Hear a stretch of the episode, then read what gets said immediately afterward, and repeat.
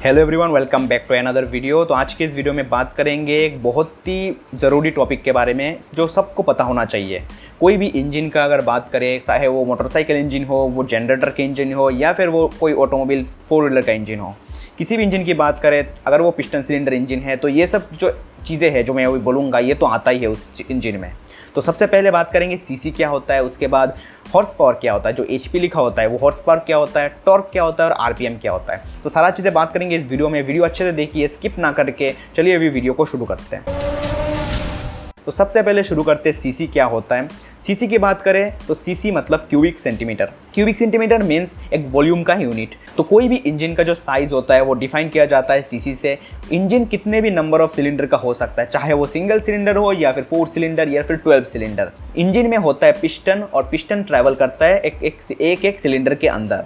तो अगर वो सिंगल सिलेंडर इंजन हो वो जो सिलेंडर है जिसके ऊपर पिस्टन ट्रैवल करता है उसी को कहा जाता है उसका जो वॉल्यूम है उसको कहा जाता है सीसी अगर उसमें चार सिलेंडर लगा हो तो चारों का जो टोटल वॉल्यूम होगा उसको कहा जाएगा कंप्लीट सीसी इंजन का। तो किसी इंजन में, जैसे मारुति का आता है 1.2 लीटर अगर एग्जैक्ट बोले तो 1197 सीसी तो उस इंजन का जो सीसी है, वो मतलब है, अगर चार सिलेंडर इंजन है वो तो उसके चारों जो सिलेंडर है, उसका जो टोटल वॉल्यूम है, वो है उसका ये जो सीसी मेंशन कर रहे हैं हम वो। और अगर नॉर्मल इंजन की बात करें, अगर 125 सीसी का जो होंडा का इंजन आता है बाइक्स में यूज़ होता है शाइन में यूज़ होता है एग्जैक्ट बोले तो 124 सीसी का तो उस इंजन में एक ही सिलेंडर है और उसका जो वॉल्यूम है वो है 124 सीसी। तो ये है नॉर्मल, सिंपल सी बात, सीसी की। और सीसी को दूसरे चीज़ से, दूसरे नामों से भी जाना जाता है। जैसे कि डिस्प्लेसमेंट बोला जाता है इसको। डिस्प्लेसमेंट मतलब पिस्टन जो है, कितना डिस्प्लेस कर रहा है। और वो जो वॉल्यूम है उसको, क्योंकि पिस्टन टॉप डेथ सेंटर से बॉटम डेथ सेंटर तक आता है और बॉटम डेथ सेंटर से टॉप डेथ सेंटर तक जाता है। और जितना वॉल्यूम डिस्प्लेस कर रहा है वो उसको सीसी बोला जाता है। अगर इंजीनियरिंग टर्म में बोले तो उसको स्वेप्ट वॉल्यूम बोला जाता है। इसका मतलब भी सेम है पिस्टन कितना स्वाइप कर रहा है एयर को। तो सीसी में एक चीज़ आपको ध्यान में रखना पड़ेगा, जब आपका पिस्टन टॉप डेथ सेंटर में रहता है, उसके ऊपर भी एक हिस्सा रहता है जहाँ पे एयर कंप्रेस होता है। उसको कहा जाता है क्लियरेंस वॉल्यूम सीसी के टाइम पे या फिर स्विफ्ट वॉल्यूम के टाइम पे हम लोग क्लियरेंस वॉल्यूम को काउंट नहीं करते। वैसे सीसी तो एक यूनिट है, हम लोग बोल देते हैं कितने सीसी का इंजन है, लेकिन अगर एग्जैक्ट बोले तो उसको डिस्प्लेसमेंट या फिर स्विफ्ट वॉल्यूम से ही बोला जाना सही रहता है। तो अभी बात करते हैं दूसरा चीज़ हॉर्स पावर हॉर्स पावर की बात करें तो हॉर्स पावर मतलब पावर है। पावर यानी कितना आपका इंजन वर्क कर रहा है पर अमाउंट ऑफ़ टाइम तो जितना ज़्यादा पावर होगा मतलब आपका इंजन उतना ही कम समय में ज़्यादा चीज़ें कर पाएगा। इसी कारण से अगर ज़्यादा पावरफुल इंजन रहा तो आप ज़्यादा स्पीड तक पहुँच जाओगे, क्योंकि आपका जो इंजन है, वो ज़्यादा वर्क कर रहा है पर अमाउंट ऑफ़ टाइम तो आप बोल सकते हो जितना जल्दी इंजन वर्क करता है, इसका मतलब उसका पावर भी उतना ज़्यादा होता है। ये जो पावर है वो जनरेट कहाँ पे होता है? किसी भी पिस्टन सिलेंडर इंजन में एक कंप्रेशन स्ट्रोक होता है। कंप्रेशन के बाद एयर और फ्यूल का जो मिक्सचर है, उसमें जो आग पकड़ती है पेट्रोल इंजन के टाइम पे वो स्पार्क से हम करते हैं। उसके कारण फ्यूल का जो स्टोरेज एनर्जी है, वो जो एक्सपैंड होता है और वो जो ट्रांसमिट होता है पिस्टन में, उसी से ये पावर जनरेट होता है। जितना ज़्यादा कंबर्शन होगा, जितना पावरफुल कंबर्शन होगा, उतना ही ज़्यादा पावर मिलेगा। इसी कारण से अगर टर्बो चार्ज लगाएँगे लगाएँगे या फिर सुपर चार्जर लगाएँगे तो ज़्यादा एयर और फ्यूल आने से ज़्यादा कम्बशन होगा और जितना बड़ा कम्बशन होगा, उतना ही ज़्यादा आपको पावर मिलेगा। तो ये सिंपल टर्म में मैं बात कर रहा हूँ, इसमें बहुत सारे चीज़ें आती है जिससे ये सब चीज़ें कंट्रोल होता है।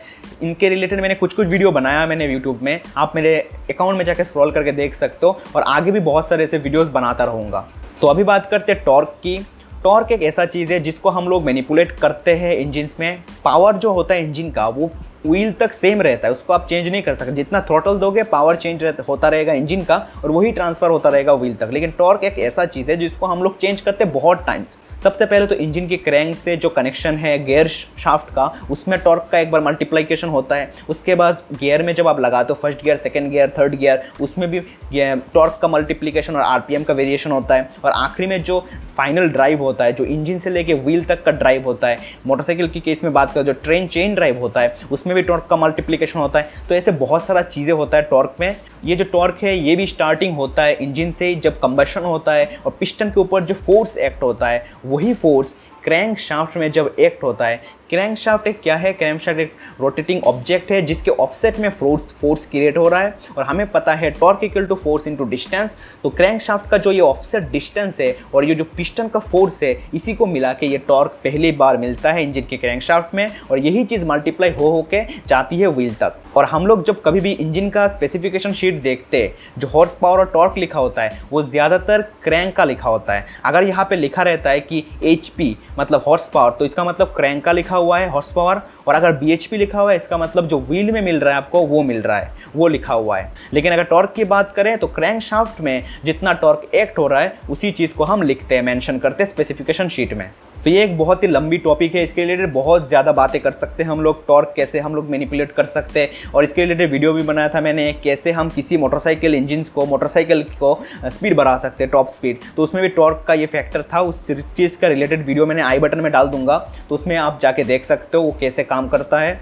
तो अभी अगर बात करें आरपीएम पे, आरपीएम तो नॉर्मल चीज़ है रोटेशन पर मिनट आपकी क्रैंक का बात करें तो वो भी रोटेट होता है। पर मिनट में कितना रेवोल्यूशन होता है, उसी को आरपीएम कहते हैं। जो स्पेसिफिकेशन शीट में एट द रेट आरपीएम लिखा होता है, वो आरपीएम क्रैंक शाफ्ट का ही लिखा होता है। वो अपना व्हील का या फिर किसी दूसरा चीज़ का नहीं लिखा होता।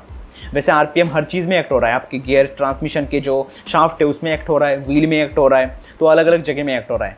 अगर आपको कोई बोला कि व्हील का आरपीएम कितना है आपको अगर निकालना है तो वो चीज़ भी आप निकाल सकते हो। अगर आप सही से स्टडी करोगे स्पेसिफिकेशन शीट तो उसमें बहुत सारा रेशियोज लिखा रहता है।